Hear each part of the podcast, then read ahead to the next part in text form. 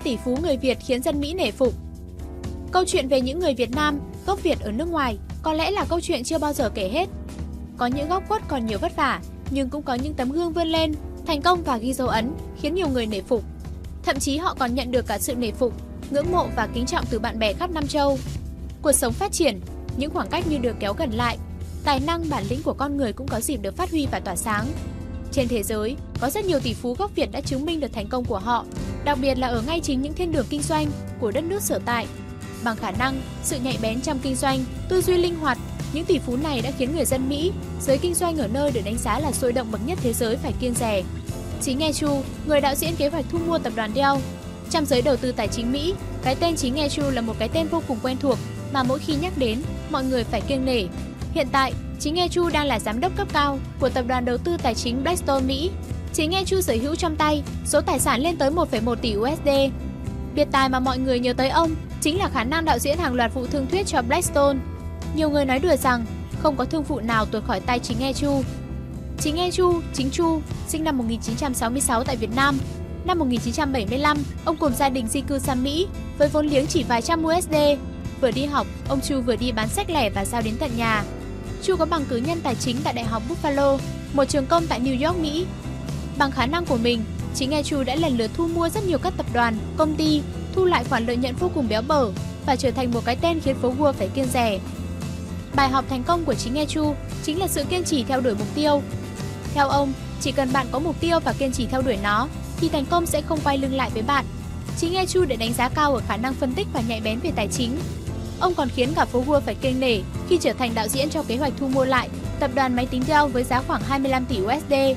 Chính nghe Chu là chồng của ca sĩ Hà Phương, thứ hai trong số ba chị em Cẩm Ly, Minh Tuyết, Hà Phương. Ngoài công việc kinh doanh, hai vợ chồng chính Chu còn tổ chức và điều hành một số hoạt động từ thiện và có hai quỹ riêng, Việt Nam Relief Effort và Hà Phương Foundation. Cả hai vợ chồng thường xuyên về Việt Nam tham gia các hoạt động từ thiện ở nhiều vùng quê nghèo. Charlie Tôn Quý, ông hoàng của nghề neo, Người ta nói rằng, việc làm dễ kiếm ra tiền nhất của người Việt tại Mỹ chính là làm neo nghề chăm sóc móng tay, móng chân. Tuy nhiên Charlie Tôn Quý lại không muốn nghề nghiệp này chỉ là một trong những nghề tạm bợ. Ông đã khiến nó trở thành thiên đường hái ra tiền. Với khởi điểm chỉ là một vài tiệm nail đầu tiên, Charlie Tôn Quý đã bắt đầu kế hoạch vươn xa hơn nữa của mình bằng cách đưa tiệm nail vào các siêu thị, cửa hàng. Một thời gian sau, gần 1.200 cửa hàng nail của Charlie Tôn Quý đã có mặt trên toàn nước Mỹ. Charlie Tôn Quý đã thành công khi đưa ra thương hiệu Rigo Nails trở nên nổi tiếng khắp toàn nước Mỹ. Không những thế, ông cũng giúp rất nhiều lao động Việt Nam có việc làm trong các cửa hàng nail của mình. Hiện tại, với gần 1.200 cửa hàng nail, thu nhập bình quân của Regal Nails là khoảng 500 triệu USD mỗi năm. Không dừng tại đó, Regal Nails đang tham vọng đưa thương hiệu ra toàn thế giới. Trung Dung, điển hình cho giấc mơ Mỹ. Năm 1984, Trung Dung mới 17 tuổi và đến Mỹ với 2 USD trong tay. Tuy nhiên, ông đã khiến cho cả nước Mỹ phải e dè và nể phục vì khả năng vươn lên của mình. Với khả năng kinh doanh, sự nhạy bén trong lĩnh vực công nghệ, ý chí không sợ khổ, sợ khó đã giúp Trung Dũng trở thành một điển hình trong cuốn sách Giấc mơ Mỹ của tác giả Dan Rather. Để sống và hoàn thành việc học, Trung Dũng đã phải lao động một cách cật lực và làm bất kỳ việc nào có thể. Mặc dù vậy, chàng thanh niên nghèo năm nào vẫn hoàn thành chương trình tiến sĩ và bắt đầu làm việc khởi điểm tại công ty phần mềm thương mại điện tử Open Market. Một thời gian sau, Trung Dũng rời Open Market để thành lập công ty On Display vào năm 1996. Với thành công của mình, Trung Dũng đã khiến phố Wall kiêng rẻ về khả năng phát triển trong ngành Internet Mỹ, vốn là thế mạnh của đất nước này.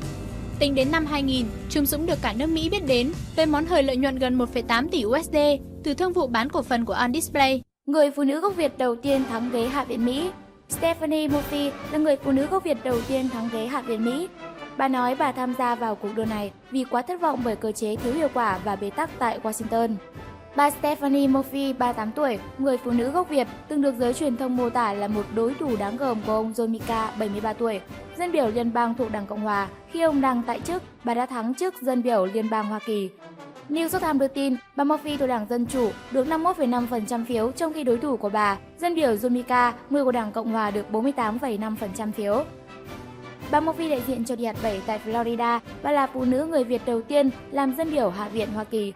Người gốc Việt đầu tiên vào Quốc hội Mỹ là ông Joseph Cao Cao Quang Ánh, cựu dân biểu Điạt 2 của tiểu bang Louisiana tại Hạ viện Hoa Kỳ từ năm 2009 đến 2011.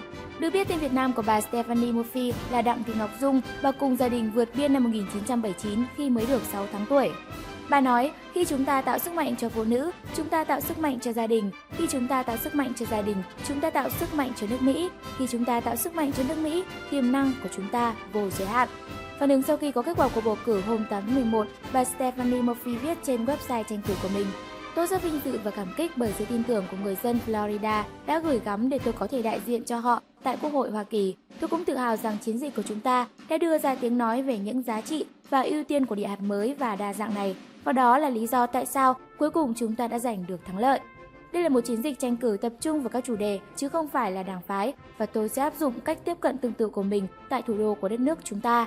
Tôi tham gia vào cuộc đua này bởi tôi đã quá thất vọng bởi cơ chế thiếu hiệu quả và bế tắc tại Washington, nơi mà lợi ích đặc biệt và các chính khách chuyên nghiệp là những người duy nhất được hưởng lợi từ một chính phủ yếu kém, bà nói.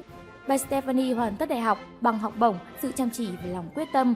Bà cũng là một trong những người được mời đọc diễn văn tại Đại hội Toàn quốc Đảng Dân Chủ tại Philadelphia, Pennsylvania hồi tháng 7. Bà còn là giáo sư kinh doanh tại Đại học Rollins College Winter Park, Florida. Hiện thời, bà sống tại Winter Park cùng chồng và hai con, Liam và Maya. Sốc vì chiến thắng của ông Trump, dân California rủ nhau đòi ly khai khỏi Mỹ. Chiến thắng tại California, tiểu bang có số phiếu đại cử tri lớn nhất, cũng không đủ để giúp bà Hillary Clinton có thể chiến thắng. Và nay, người dân sống tại tiểu bang này đang tìm các giải pháp để có thể tránh nằm dưới quyền tân tổng thống Trump. Nếu bạn nhìn vào bản đồ kết quả bầu cử của Mỹ, có thể dễ dàng nhận thấy một khối lớn màu xanh nằm ở bờ Tây khá nổi bật so với những mảng đỏ còn lại trên khắp đất nước Mỹ. Khối ấy gồm các tiểu bang miền Tây California, Oregon, Nevada và Washington, những nơi cựu Ngoại trưởng Hillary Clinton giành chiến thắng. Vì vậy, cũng không có gì là quá bất ngờ nếu người dân sống trong khối các bang thân đảng Dân Chủ trên đang tìm kiếm các lựa chọn khác cho mình, trong đó có việc ly khai. Từ khi thông tin ông Trump thắng cử được công bố, từ khóa Calexit đã trở thành một trào lưu trên mạng xã hội Twitter do những cử tri người California quá thất vọng với kết quả bầu cử muốn thành lập một nhà nước riêng cho mình. Chỉ trong một thời gian ngắn, ý tưởng trên đã nhận được đông đảo ý kiến ủng hộ từ cộng đồng mạng. Dường như California đã tìm ra lý do để có thể tách khỏi Mỹ một cách hợp pháp. Bà Clinton đổ lỗi thất bại cho FBI và sau chuyện bà khóc như mưa. Bà Clinton nói với các nhà tài trợ chính cho chiến dịch tranh cử của bà trong cuộc họp rằng chính giám đốc FBI James Comey đã khiến bà thất bại trong cuộc tranh cử tổng thống. Theo CNN, hôm 12 tháng 11, bà Hillary Clinton đã nói với các nhà tài trợ chính cho chiến dịch tranh cử trong cuộc họp qua điện thoại rằng chính giám đốc FBI James Comey đã khiến bà thất bại trong tranh cử tổng thống vì đã tuyên bố điều tra bê bối thư cá nhân của bà trong những ngày cuối của cuộc bầu cử. Một thành viên trong ban vận động tranh cử của bà Clinton đã nói qua điện thoại với CNN rằng bà Clinton đã đổ lỗi cho ông Comey ít nhất vài lần, đã làm tổn hại đến sự ủng hộ của cử tri dành cho bà và khiến bà thua ông Donald Trump. Bà Clinton cho rằng bức thư đầu tiên của ông Comey gửi tới Quốc hội hôm 28 tháng 10 về việc tiếp tục kiểm tra server email của bà đã chặn đứng động lực bà có được sau ba cuộc tranh luận và sau việc Trump bị lộ băng ghiêm bàn luận chuyện quấy rối phụ nữ. Bà Clinton cho rằng bức thư thứ hai của ông Comey đưa ra 9 ngày sau đó và minh oan cho bà Clinton rằng bà không có gì sai trong các email của bà đã khuyến khích người ủng hộ ông Trump và không khiến các cử tri dao động, vốn đang nghiêng về phía bà thấy thoải mái. Bà Clinton cũng cho rằng những hành động của FBI là quá lớn để vượt qua, song bà thừa nhận rằng có những thách thức khác với chiến dịch tranh cử của bà mà bà không xử lý một cách thích hợp. Tuy nhiên, trả lời phỏng vấn về kết quả sau cuộc bầu cử, một số đảng viên Đảng Dân Chủ cho rằng bà Clinton khó mà không bị chỉ trích, bắt đầu từ quyết định năm 2009 của bà về tạo ra một server email cá nhân ngoài hệ thống của chính phủ trong thời gian bà làm ngoại trưởng. Nếu không có server email cá nhân đó thì đã không có cuộc điều tra của FBI. Ông Jim Malley, chiến lược gia dân chủ lâu năm viết lời trên Twitter hôm 12 tháng 11. Trong cuộc họp, bà Clinton đã kêu gọi người ủng hộ tiếp tục đấu tranh vì lợi ích của họ. Cuộc họp này chỉ kéo dài 30 phút và không có báo chí tham dự. Một thành viên đảng Dân Chủ trong cuộc họp đã nói rằng bà Clinton gọi thất bại này là tan vỡ trái tim. Trong cuộc phát biểu với người ủng hộ ngay sau thất bại hôm thứ Tư tuần trước, bà Clinton đã nói với người ủng hộ rằng bà rất tiếc vì không thể thắng ông Trump. Cuộc họp này tuy buồn nhưng là cơ hội để bà Clinton cảm ơn những người ủng hộ trực tiếp sau một chiến dịch kéo dài và đầy kiên cường và không chỉ trích ông Trump nhưng đã yêu cầu những người đã đứng lên tiếp tục chiến đấu chống lại những lời lẽ gây chia rẽ nhằm vào người nhập cư và nhiều vấn đề khác. Theo Daily Mail, trước đó tác giả ở West tác giả người Mỹ, người đã từng viết về gia đình Kennedy, Bill Clinton, Hillary Clinton, Barack Obama và Michael Obama, đã miêu tả về nỗi buồn của bà Clinton sau thất bại. Ông West nói rằng bà Clinton không thể ngừng khóc khi biết tin bà thua Donald Trump trong cuộc bầu cử Tổng thống Mỹ. Khoảng 6 giờ 30 phút sáng ngày 9 tháng 11, bà ấy gọi cho một người bạn cũ, bà ấy khóc mãi không thôi.